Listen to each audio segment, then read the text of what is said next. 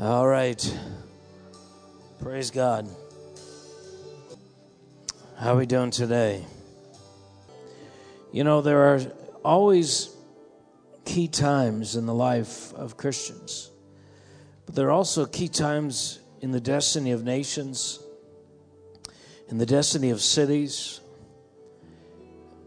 And uh, what if this time was one of those? What if this was a watershed moment for breakthrough? You know, the warfare of the enemy always increases when you're about ready to break through. When you're really close to your, your new epiphany, your new blessing, your a new threshold, when something in your life that God is eroding and eroding is about to break, that's when the enemy's counterattack will be the greatest. And that's why, that's the time when you want to press in, lean into God like never before. Don't quit. Don't quit. Today could be that day. Jesus wept over the city of Jerusalem because it said, You did not know the time of your visitation.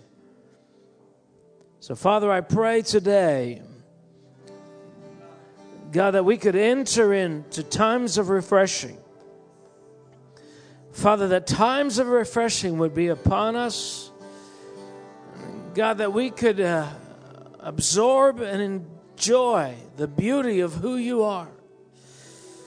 Hallelujah. Lord, we want to we want to lean into you today.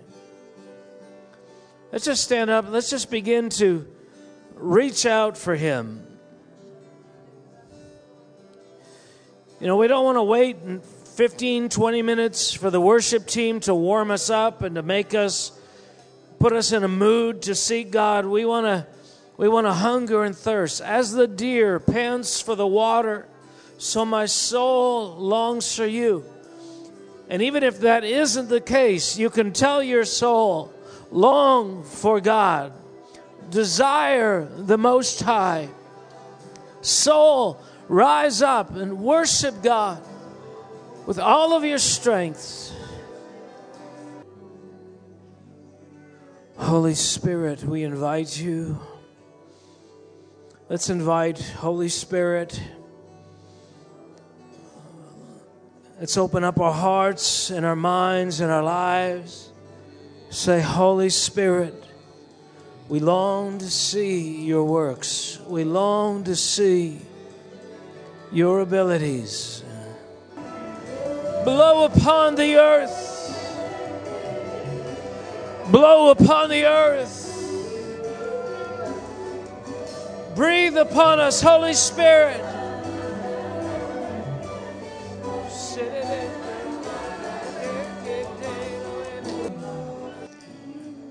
As I'm looking at these people physically responding to the Lord, they're actually manifesting something. What if Jesus physically walked up to you today in your pew and said to you, Dance with me, and pulled you by the hand? You stepped out into the aisle and you began to dance and move, and, and you're, you're, you lost consciousness of who was watching and who, what they were thinking because it was Jesus. And how could you not? How could you not respond? How could you not dance? How could you not move your body in, in celebration of Him? How could, when He whispers into your ear, I love you, how can you not say back, I love you? And then after it's all over, your friend comes up to you and says, Wow, I've never seen you dance like that said, Well, I had to. Jesus pulled me by the hand. And they said, Who? Uh, it was just you. It was just you, you dancing with the air. What we are called to do by faith is interact with the invisible. And when you interact with the invisible, you manifest by faith what is not there to others, but what is there to you. And when he whispers to ears, what he, which he is whispering to say, he loves you. And you say back to him what would be a natural response. You are manifesting on earth what only you hear and what only you see. You are proclaiming the glory and the majesty of Jesus through a response of faith. And that is, that is the entirety of the walk of faith, is you responding to what is invisible. Because to you it's not invisible, even though it is to everyone else. But unbelief says, I cannot respond to anything except that which others see. Otherwise, they will not understand and they will call me foolish and I fear that they will think ill of me.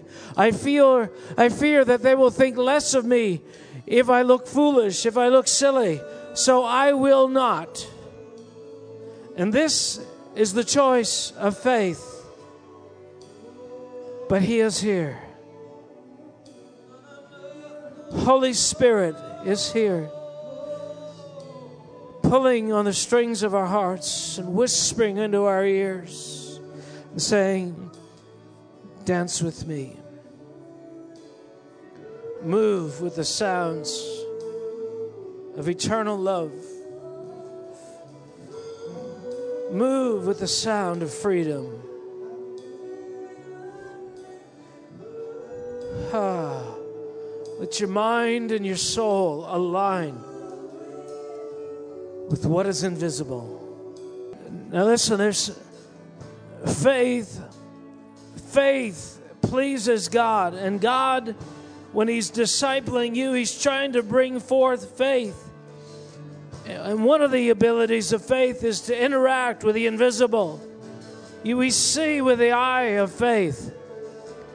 But there's something in us that's not disposed to walking by faith. We because faith is risky what if i get it wrong what if i get it what if i don't do it right what if I mess up?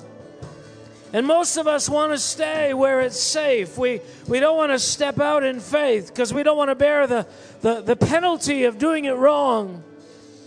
Even, even around Jesus, he wasn't he didn't prescribe everything that everybody should do. People got healings in different ways. You know, there were times when his disciples kept the crowds from Jesus. And so uh, people in the crowd could be reading that saying, Well, Jesus doesn't want us to come near. But then somebody somebody responded to a voice inside of them and said, No, I must touch him. I must touch him. And they began against the works of the disciples who are holding it back. They're pressing through. They're pressing through. They're pressing through. And some touch him and some get healed. And maybe some are stopped by the disciples.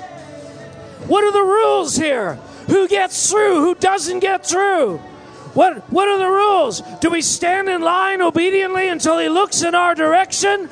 Or do, do we just act? What, what are the rules here? What is the right thing to do? We don't want to risk. We want to do it when it's safe. But the people who got the miracle took a chance. They took a risk. They, they, they brought their paraplegic, paraplegic friend to the roof and they took off the tiles, destroying the house. Everybody else obediently standing in line. We don't want to do it wrong. Tell me to do this, Lord. Tell me, tell me. And sometimes, sometimes we'll, we'll get a little help, like Peter. He's on the boat and he desperately feels, I want to walk on water. I want to walk on water. I don't know if I'm allowed. Jesus called me to come to you. And so Jesus gives him that little piece. He says, Come on. Come on, Peter. You have permission. Even so, Peter steps out and he begins to sink. And we know what happens. He didn't get rewarded, he got rebuked. He got rebuked because he said, Listen, there's a level of faith that's above that, Peter. There's a level of faith where you don't sink. He didn't just say, Nice try. He rebuked him. Where's your faith? Why did you start looking at the wind? Right now, right now, right now, right now in this room, there's a call.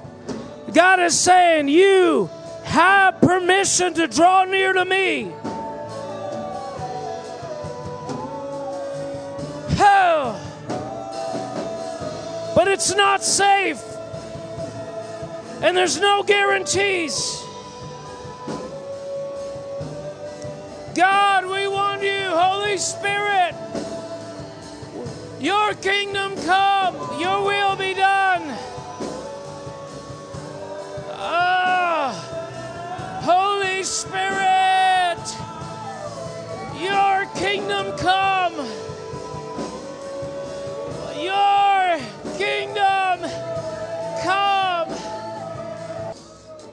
I just want to declare that when Jesus trained the 12 disciples, he was looking for men who could walk in faith, men who could understand that the kingdom of God is at hand, men that weren't, weren't obsessed with themselves or investigating their own personalities, but men who re- realized that there's a kingdom of God and we can apprehend that, we can grab a hold of it, and we can pull it down to earth. And so we say, Lord, just like you found 12 men who could apprehend that, who could grab a hold of that, who could bring that down. We want to be a body like that, Lord. We want to be a body that is not obsessed with ourselves and focusing in on our past or our future or anything like that. Lord, we want to focus on the reality that the kingdom of God is at hand. Lord, we give ourselves, we give ourselves, we give ourselves, Lord, to grabbing a hold of the kingdom of heaven and drawing it to the earth. Listen, I know that there's some of us that are sitting here and we're thinking, I, I can't do this. I'm a, I'm a realist. I only respond to what's actually there. I, I need facts. I need evidence. I need, I need the reality of what's there. I'm telling you, that's a lie. Because everybody has responded to fear. And you know what fear is? Fear is a faith, it's a kind of faith. Fear believes what is not yet seen. Fear reaches into the invisible. It causes you to interact with an event that has not transpired. You sweat, you feel, you, you have emotions as though that thing is right upon you, but there's no evidence of it anywhere near. Fear is faith. And we can reach into the invisible with fear. How is it we can't reach into the invisible with faith? Romans 4:17 says God is a God who calls those things which are not as though they are. I'm telling you, fear calls those things that are not as though they are and demands that we respond to them as though they are, yet they are not. They are not. They are not. They are not. We were made to work and operate by fear. I mean, by faith, but just not the fear kind. The faith that believes what is possible. It believes what God says. No, in Jesus' name. No, I'm not going to live my life fearing that I will die of cancer, even if I die of cancer. I'm not going to live my life fearing spiders and dogs and grass and, and events that might, might not transpire. I'm going to live my life fully. I believe.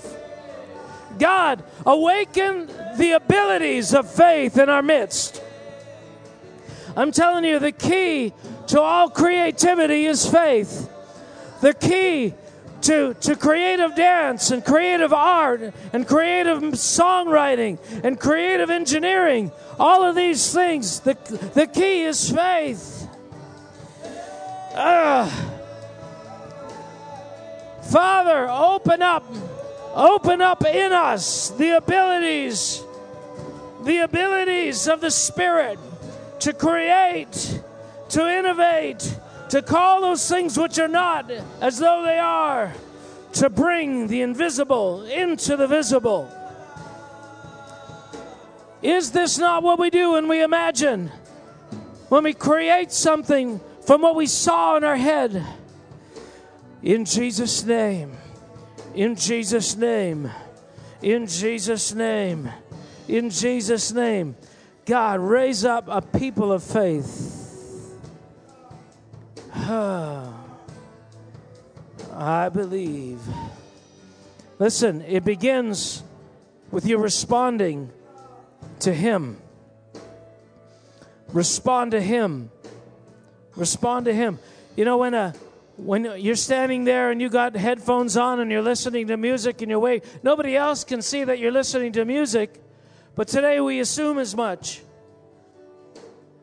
We assume that you're hearing something, that you're not a, you know, crazy person. Well, you're here in this you're here and there's a presence of God that want to interact with you. And faith allows you to interact. You are hearing something, you are sensing his presence. But his presence comes in and we we will only react if we're made to react. And he's saying, Listen, will you honor me with response? Will you honor me? Respond to me. This is what the Spirit of God is saying. Take the faith that you have in the smallest kind of response and respond to my love. Even well, what if I don't feel your love though? Then believe that I love you. Believe. Respond to me as though these things were true. See, uh, we won't respond and we wonder why our faith isn't increasing. Because he's saying to you, listen, respond to me. Seek me when you lay upon your bed. Seek me when you awake in the morning. Talk to me like I listen. Ask me things like I'm going to respond. Faith, believe. Trust me when things don't happen the way you think they should happen. Trust me that I have a reason and believe anyway. Don't trust your own mindset. Trust me, my wisdom, and my goodwill towards you. Have you ever seen a third world nation that's starving and then the UN shows up with food? What does the food truck crowd look like? They're not politely waiting in a queue. They're pushing through. They know there's only so much and they're forcing their way past people. There's something about hunger that accesses the things of God. There's something about queue jumpers that please God. David ran into the temple, stole the bread, the show bread, off the table and ate it. It was illegal for him. That should have got him killed. But he walks away from it. There's something about hungry people that bypass the proper order. The woman with the issue of blood pressed through the crowd. It was illegal for her to be in the crowd. But she got the healing. Are we hungry? The thing that keeps coming to me more and more, and it's increasing for me at least in this last year, and it's getting worse, is hunger. I don't care what it looks like anymore. I don't care if I'm too loud. I don't care if I'm interfering with the worship. I don't care. Somebody's going to get the stuff, and I'm going to get to the front of the line. Somebody here might want it more than me. Get up then. Go get it. Get undignified. Go after God. Polite isn't going to do it. Polite and politically correct is what's killing us. Somebody's got to get rowdy. Somebody's got to say, I'm going to be passionate about God, even if no one else can see Him. This is where we're at. I don't care anymore. I don't care if this upsets you. I'm hoping that it'll shake some people loose. Somebody's got to respond. Somebody's got to go after God. Somebody's got to have had enough. I've had enough. I've had enough. And if you're feeling a thing shaking as I'm speaking, then it's in you. Fight it. Fight it. Fight it. If it's in you, do something about it. Go after God.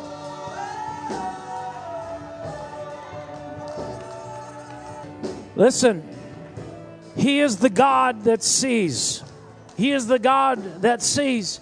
And part of the battle that many of you are fighting right now is answering the does God actually see? I mean, it, because there's so many delays, so many delays does he actually see? But this is the revelation that came to Ishmael and his mother was that he is the God who sees when he came to them in the desert when the boy was about ready to die. I am the God who sees. And you know, when I go to a hockey game and sometimes they're giving out prizes, you know, they, they say, if you're the most exuberant ones. But I I don't I don't bother getting up because I'm thinking there's 30,000 people here you know, the chances are very narrow that I'm going to be seen. And it's okay in that scenario. I'm not going to make a fool of myself for a t shirt, you know, when it's quite likely I'm not going to be seen. I don't even know if, you know, if they're looking my general direction, I may give them a wave. But I just don't need that t shirt that badly to make a fool of myself. But the question is, what is it? What is it that we're after? Is it worth the prize? And then the second thing is, will he see us if I make a fool of myself? That's those are the two components of faith. He does see, and it is worth it. He does see, and it is worth it. Well, how many times do you have to do it? Until it comes. Until it comes. Because believe me, you're the one that's being tested. He's waiting for you to cross a threshold of faith and passion and desire and singleness of heart. He sees, believe me, he sees. He sees. He sees. He sees, but there's a fullness that must come out of your heart where you cross a threshold and then you're going to get it. You're going to get it. You're going to get it. Faith, faith will overcome. Father, in Jesus' name, we choose this day to begin, if we haven't already, to make ourselves foolish. We will pursue you. We will pursue the invisible one. We will respond to the invisible. We will live like we believe because we believe. Today, today, in Jesus' name, today, in Jesus' name. I've got something burning in me having to do with healing because I've always struggled with it. Satan can lie physically. And I want to talk about cancer. Cancer is a physical lie. You say, but the cells are really there. That doesn't matter. It's a lie. Cancer, the scientists say, well, it's uncontrolled life. No, it's not. It's death. It's death counterfeiting life. I want to say right now the life the real life conquers death. Life conquers death. I don't care if it's physically present, it doesn't matter. Life conquers death. We need to declare that. He said, You'll find me when you seek me with all your heart. You'll find me when you seek me with all your heart. And I have to say, I've, I've only found a part of him. And if that word is true, it means I've only sought with a part of my heart. I will not fault God. I will not lay the blame at His feet. The blame must be laid at either my feet or His feet, and I will not lay the blame at His feet. Let God be true and every man a liar. I choose this day to say, God, I want you. I want everything about you that I haven't found. And so I say, God, unify my heart in seeking you. Come on, join me, please. Join me, please, in saying, God, make my heart full. Oh, make my heart full. What is it that is yet to be found of you? What is it that is yet to be entered? Ah, uh, I want to want it. Oh, I want to seek, I want to know what it means to seek you with all my heart. Oh. Listen to me for a second. Do you know how much God values this kind of hunger? More than honesty. God values this kind of passion and hunger more than honesty. Because Jacob stole his brother's blessing. And God honored that. You know why? Because he wanted it, he was hungry for it. Now, he paid a price for the dishonesty, but God still honored the hunger. He still gave the blessing to him. He, Esau lost his birthright and his blessing. His birthright he sold for a bowl of stew. Why? Because he didn't value it. He didn't value it. Jacob's like, hey, I'll, I want that. I want that. And I want the blessing so much that I'm going to deceive to get it. And what does it say? Jacob have I hated? No, Jacob have I loved. We in the modern Christian world, we have this view of integrity and honesty, and we value these things that God doesn't value. That God doesn't want us to be liars. But when He when there was one attribute over another, we think, oh, honesty is the best. No, no, no. Hunger, humility to debase yourself to get that thing, that was worth more. He said, like, I'll forgive you dishonesty because this this hunger, this passion, this desire, this vision is rarer than honesty. I can make you honest, I can't make you hungry. That's why God loved Jacob. God, we don't want to be dishonest, we don't want to be liars, but we want those attributes that you value more than others, God. And we have we have pursued all the wrong attributes, and we have we have wondered why did you anoint that guy and that guy and that guy, and we we've esteemed esteemed ourselves better because I should be the one because I have the real attributes that God loves. Evidently not. Evidently not. There are attributes that cause the eyes of God to turn towards you. Hunger humility, faith, desperation. God, we want to own these attributes, we want them to be ours. Cut through, cut through the fear cut through the posturing that where we're playing to the crowd, we're playing to our, our neighbors and our friends and people around us, Lord, because we fear their opinion more than we fear yours. God, break through. Break through. Break through my heart. Break through. and don't think I'm throwing this at you because this is me. This is for me and my world because I'm reaching to touch things. I'm, I'm excluded from circles of blessing. And I know why I'm excluded. I'm trying to find that fullness of heart for myself. But there are things, there are circles of blessing God has hung in front of you and saying, Listen, listen, it's yours. It's yours. If you can break through, break through your pride and unbelief and your fear. Now, listen to me. It's not just about what we do here this morning. Because, because each of you, God has provided a training and a test for your life, for entering your destiny. And you know, he, he turns to Peter and he says, uh, he says, feed my sheep. He said, do you love me? Feed my sheep. Do you love me? Feed my sheep. Do you love me? Feed my sheep. And you know, uh, for some of us, you know, groaning and crying out and making a fool of ourselves is the easiest thing ever. And so God may ask you, listen, why don't you go and give some money to the poor? Why don't you go downtown and start spending two evenings a week at Hope Mission? Why don't you start knocking on your neighbor's house and finding out what about their lives and tell them you want to pray for them and are, do they have any problems? If feed my sheep. If you love me, feed my sheep. And what that journey is for me is going to be different for you. But sometimes, you know, the reason why we don't break through that thing is because we don't do the thing He's asking. He's asking you to do this thing. Why don't you share with your family that I'm the Lord? Why don't you why don't you stand for the truth in your workplace? Why don't you do this? He said, Look, Peter, you, you say you love me? Well, then the evidence of that will be here.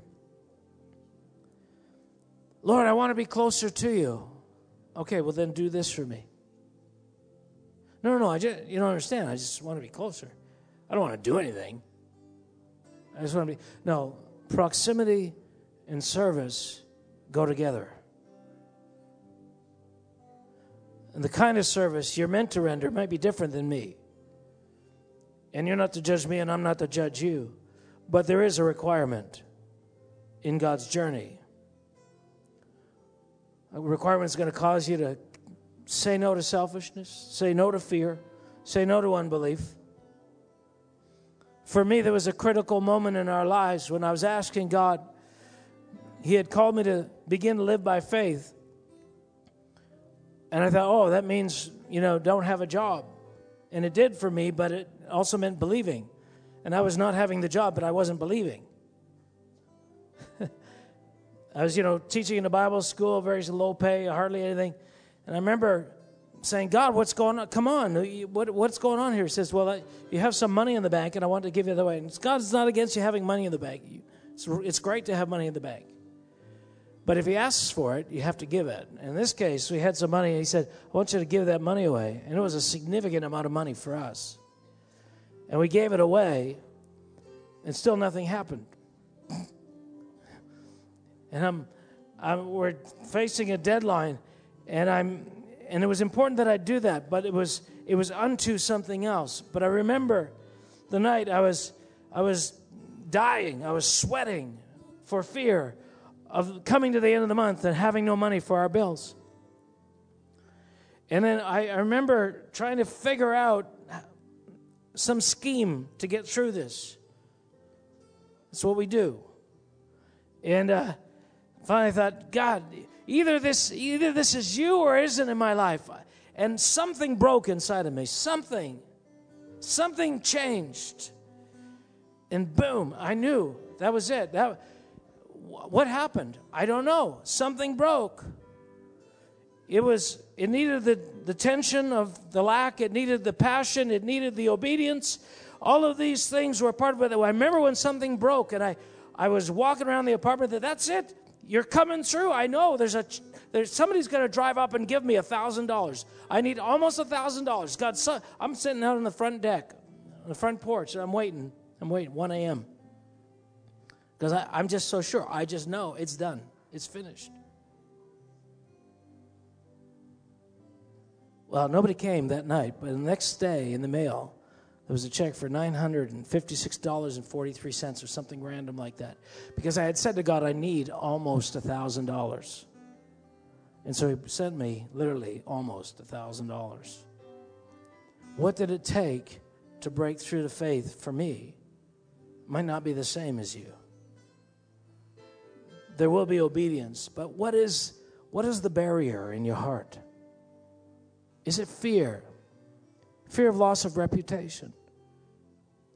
Is it fear that you won't be mis- you'll be misunderstood? Is it fear that you'll be rejected? What do you fear? Whatever you fear is what you believe in more than Him. Come on. What you fear is what you believe in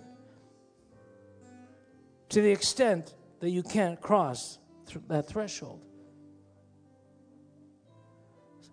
Father, identify the regard that we give through fear to barriers, to limitations, to our nots, our nots.